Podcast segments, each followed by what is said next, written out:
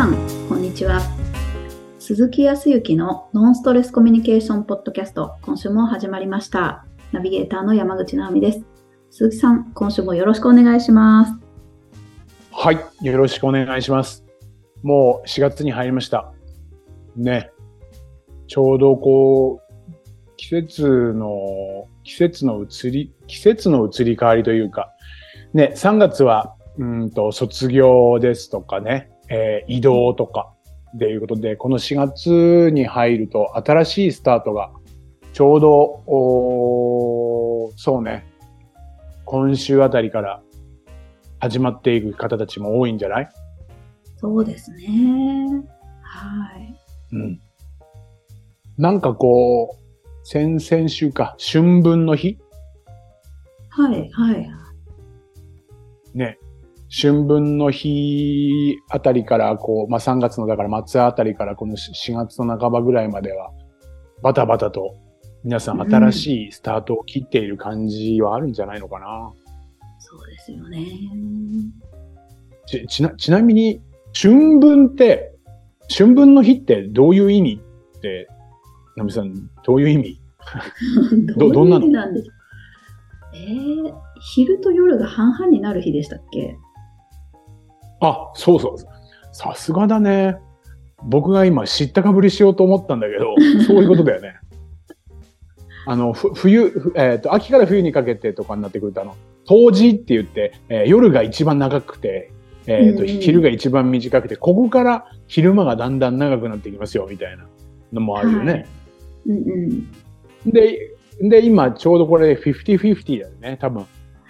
多分五分五分になったんだよね。はい。だから、お大昔はな何歴っていうのかは忘れちゃったけど、昔はこの春分が元旦みたいな、い一年の始まりみたいな感じあーとしても取ってたみたい。あ、そういうこともあったんですね。うん。なんかスピリチュアルな方たちの世界だと、えー宇宙元旦とかっていう人もいる。この3月21日とかを境に、えっ、と、うん。新しい本当のスタートに変わってきますよっていうのも多い。でもちょっと僕は本当に理由わかんないんだけど、そう思うとね、あの、は本題に入る前に深くなっちゃう。そう思うと、3月って卒業じゃない？が、あうん。でしょ？で、4月入社、あ入社とか、うん、切り替わりのタイミングって日本ってこの3月4月って多いよね。そうですよね。うん。会社の決算とかもそうだし。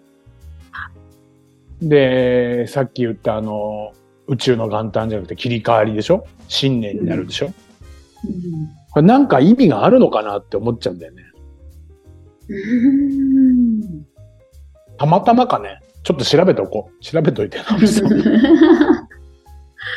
なんはい。続かけかな。なんでここに集中してんの？うん。後付けかな？ななんか集中してんなと思って。なるほど。ああ、それで、そうですね。あの、この時期って、あの、そう、冬眠してた虫とかさ、そういったものが、うんちょっと前は啓蟄って言って、あの、土から出てきますよとか、ね、春になるとやっぱり芽吹くとか、うん。動物とか植物もさ、こう土から芽を出してきたりだとか、はい桜も花を咲かせたりとか、うん。人間もなんかこうちょっと暖かくなってウキウキしてこう行動的になるとか、うんうん。なんかこの時期、こう、新しく動いた方がいいのかなって思っちゃう今日この頃なんです。本当ですね。そっかそっか。かなり大きな節目ですよね。本来。うん。だと思うんです。今ちょっとあのアメリカとか海外は9月からあの新学期が始まったりとか、まあ当然会社でも、えっ、と9月に期末を迎えるとか、まあ登記上でいつが決算月にするとかっていうのはあったりとかするけど、まあまあなんかこの3月4月っていうところの切り替わりっていうのは大きいよね。これちょっと聞いてみよう。いろんな知ってる人とかがいないかなと思って聞いてみよう。うんうん。いやいや、で、まあ実際僕も、んなんでそんな話をしたかっていうと、ね、その切り替わりとかで言うと、結構新しいことが周りで始まってたりとかね、お仕事をするとか、そういう方たちも非常に多かったりとかするし、自分自身も、うんと、そうだな、えっ、と、いろいろと新しいことがスタートしている。おー、うんそうなんですね。あの、今までのこともそうだけど、新たに、えっ、と、お仕事というか、はい、えーご協力することが2、3、ここに来て急に決まったりとかね。うん。まあ、ありがたいお話で。まあ、確かに、あの、予算組みをして、えー新規、えー新しい木に入るから、それで、えー依頼が入ったなんていう、えー会社の流れ的に言ったらそうなのかもしれないけど、うんうん。だけど、ここに来て本当にいいお話、あの、お仕事もそうだし、えーえーと、プライベートの部分も、いろいろと、おーなんていうのかな、めん、えーと、こう、気を使っていただいて、はい、お手伝いいただける方が増えたりとかね、ものすごくいい感じで、今年はさらにいい感じだなっていうふうに今実感してるんですよ。へえ、いいですね。ここん素晴らしい。このまま行ったら多分大変なことになっちゃうんだろうなとは思っていて、それ、まあ、なんかそんな感じ。まああんまり深く言ってもなんかあれだけど。でもなんか春ってそういう感じだよね。期待に胸を膨らませるようなはい。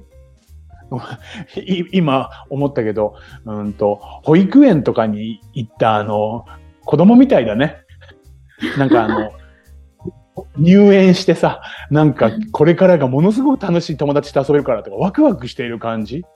久々になんかそんな感じを持ってる。今までもあったけど、いろんなところであったけど、今年のこの4月、3月、4月はすごくそこら辺がある。なんかこう期待感っていうか、明確になってる部分はあるけど、それから先、その後が完全に明確かどうかは別としても、なんかワクワクしている自分がいるのであら。もうそんなこと言って、どっかの道でこけてたら誰か助けてくださいね。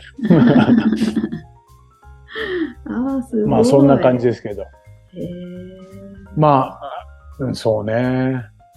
そういうのもやっぱり自分がどうかん、今この瞬間にどう感じてるのかなっていうのが少し繊細じゃないけど何かこう感じられるようになってきてるような気もするんだよね。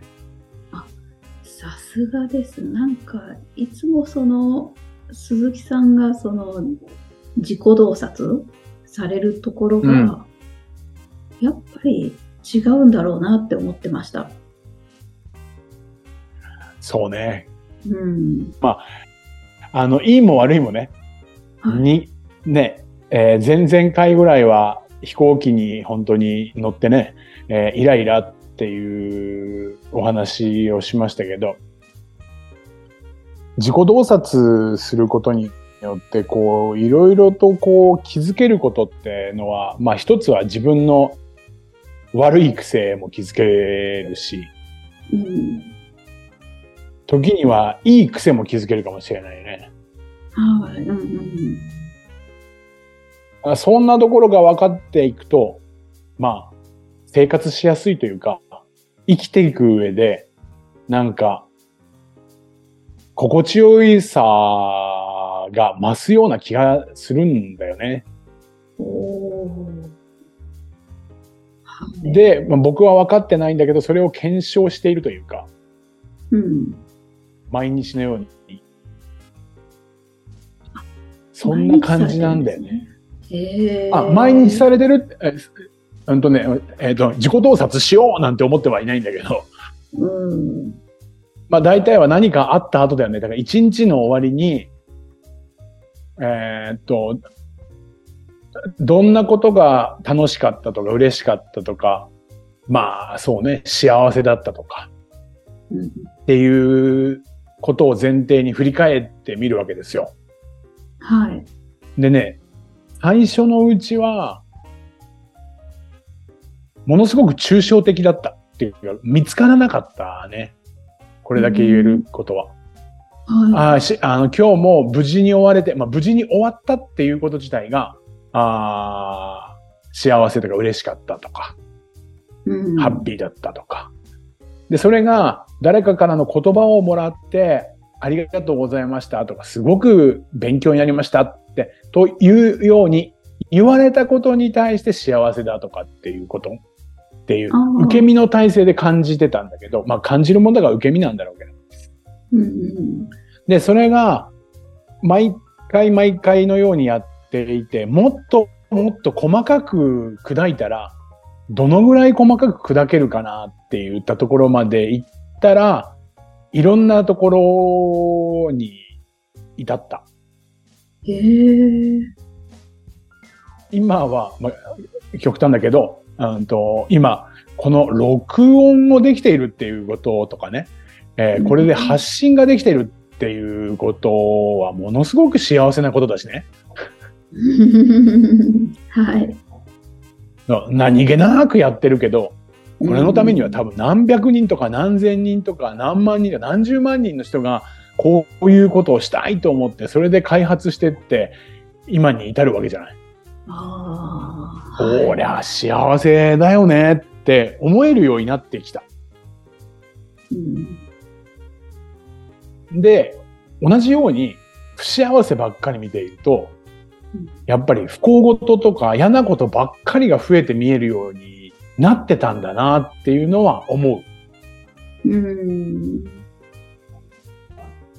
だからどっち見るのって言ったらやっぱり今まで見ようと思ってたけど見切れていなかった、うん、楽しいこと嬉しいこと幸せだとかっていうことをできるだけ多く見ようっていう努力努力って辛いことじゃなくてね、うんうん、できるだけ細かく見たら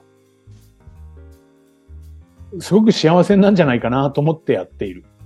えー、えー、なんだろう。どうしたらそんなできるんだろうな。ああ、そうね。はい。これって、ちょっと受け、受け売り、まあ、みんないろいろこういう仕事してる人は受け売りも多いと思うけど、どうしたらできるようになるかっていうと、はい、そこに行くと、まあ、まずはやってみるっていうことだね。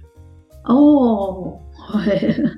あの、素直に、少し素直になって、え、そんなこと言われたって絶対無理だよねって、僕の昔の僕はそうだった。はい。うん。すごく成功者みたいな人がいいことを言ってくれると、ああ、でもそうだよねって思うけど、でも、俺に、あ無理だなとか、最初はやろうと思っても、要は三日坊主とかね、っていうことで終わってしまったことは、もうちょっと前まで本当にそればっかりだった。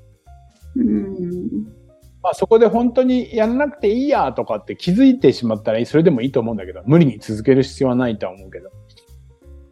ただ、うんと、あ、こういうようにな、なれるかどうか試してみようぐらいに力入れないで、うん、で、今言ったのは自己洞察の基本的な部分で自己洞察をしようというよりかは、一日あった中で、これいろんな方が言ってるけど、今日あった、えっ、ー、と、楽しかったこととか、嬉しかったこととか、幸せだなって感じたことを、まずは一個、思い浮かべて、はい、まあ、できれば書いて、うん、終わりましょう。そう。ということは何かって、そういうことに出会えたとか、そういうことが起きたっていうこと自体は何かって言ったら、感謝をするよね。うんうん。だから感謝をしましょう。なんかちょっと宗教っぽい感じで言うかもしれないけど、結構これが効いた、僕は。へそうすると、ちょっと僕も欲深いもんだからね。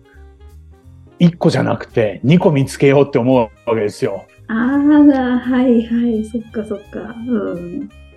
で、2個よりかは3個って、そうね、今僕も思い出したけど、最初にやり始めてからね、3ヶ月ぐらいして、うん、ちょうど3ヶ月目ぐらい。3ヶ月目ぐらいに、最初1個ずつ書いてたのね。うん。で、書いてることすらこれでいいのかなっていう疑問も思ってたんだけど、それが3ヶ月ぐらい過ぎた時に、あれこれ1個じゃなくて、まあそう今日で言ったら、えっ、ー、と、ナオミさんとこうやって無事繋がれて、えー、皆さんのところで発信してるっていうこともそうだけど、うん。今日、うんと、そうだな、えっ、と、コンビニにその前に行った時に、えっ、と、アイスコーヒーを買ったら、えーくじが当たって、それも嬉しかったよな、とか。え、すごい。そう。あとは、うーんと、朝一番最初に起きた時に、えっ、と、テレビの情報番組で、えー僕は獅子座なんだけど、獅子座が一番だったって、これも嬉しいし、えーとか、あれ一個じゃないなってね、3ヶ月ぐらいした時に、出てき、あの、いくつも出てきたのね。うん。そう。それで、あ、これって増えてきてるなとか、増えてきてるんだけど、見えてなかったんだと思ったのよ。へー。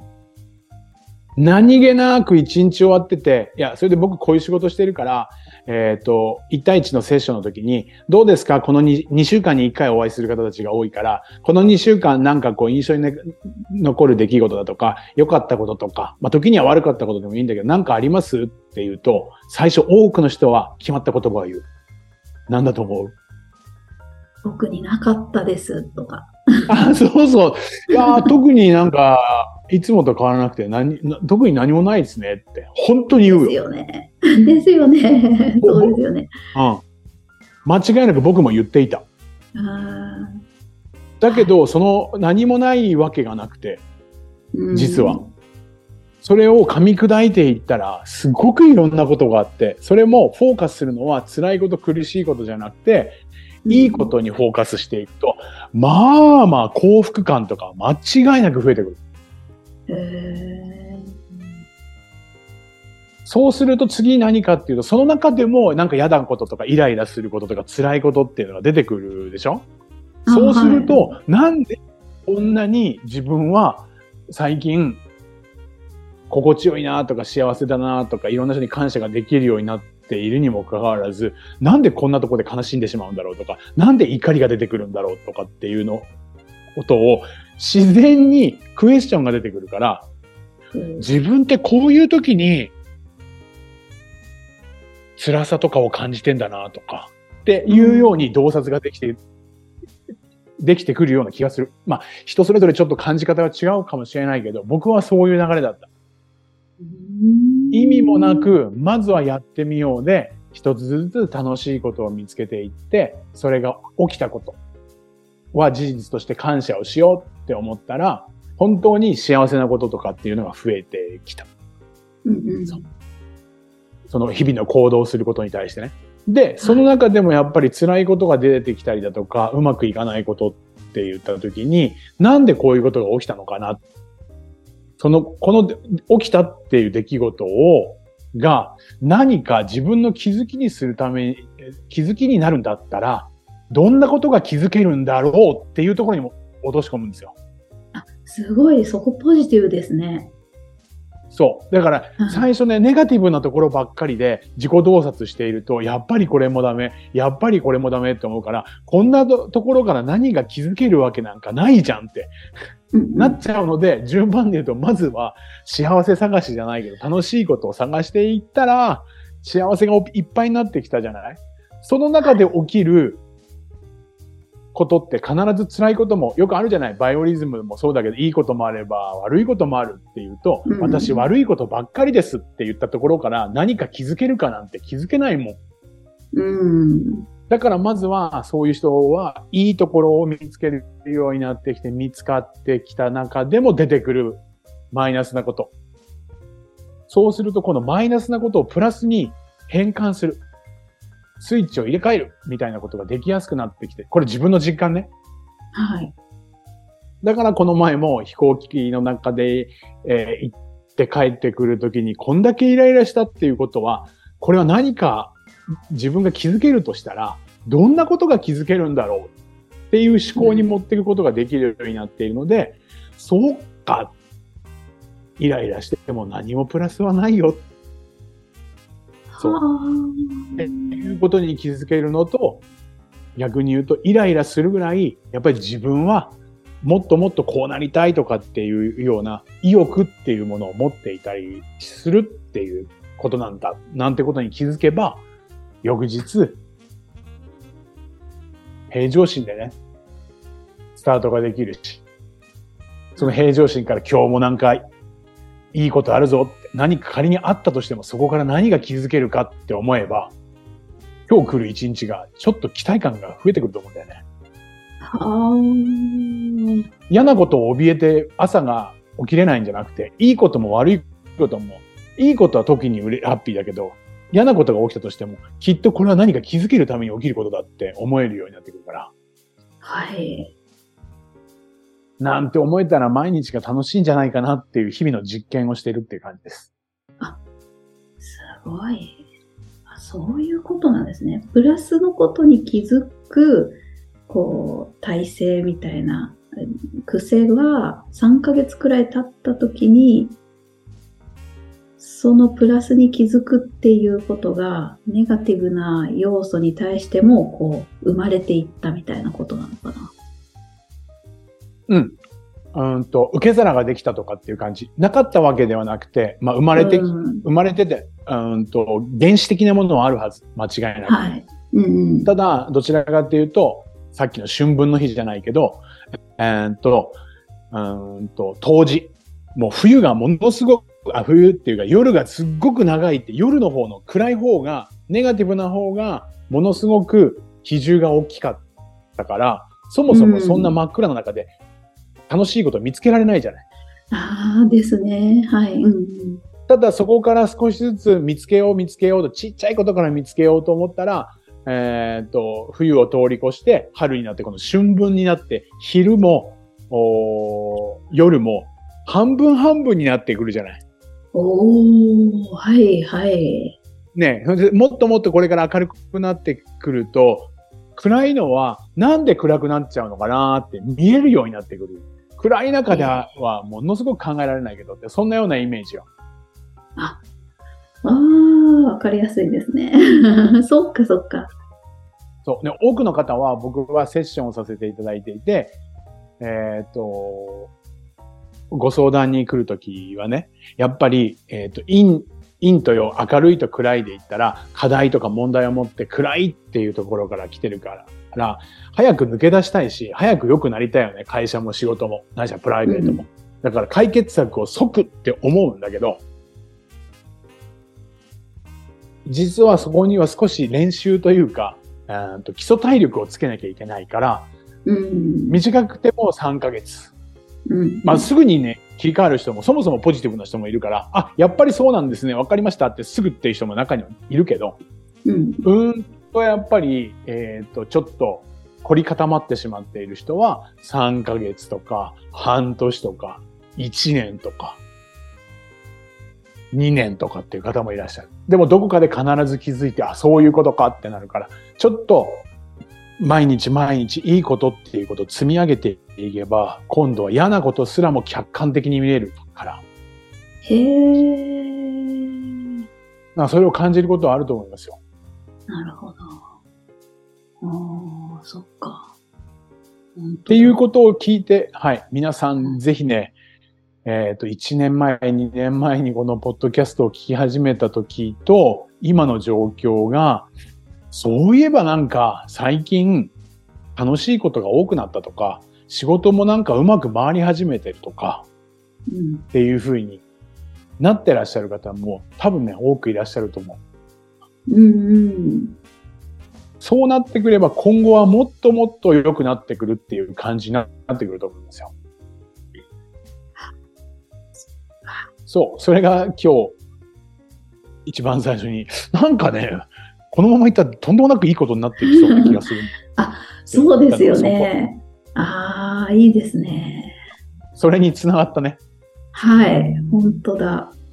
そうか、なるほど。ちょっとイメージはそうですね。自分の中の、まあ、暗いものからだんだん春分を迎えてっていうステージをちょっと意識して。うんうん。そう。なので、日々、えっ、と、書かなくてもいいけど、できれば書いた方がいいけど、うんと、カレンダーとかスケジュール帳でもいいから、えっ、と、今日あった一日、寝る前とかに、今日良かったこととかって言ったら、まあ、簡単に言ったらね、えっ、と、ご実家のお母様から電話があって、久々に声が聞けて嬉しかったって、すっごく嬉しいなんて思わなくてもいいから、えー、嬉しかったとか、うん。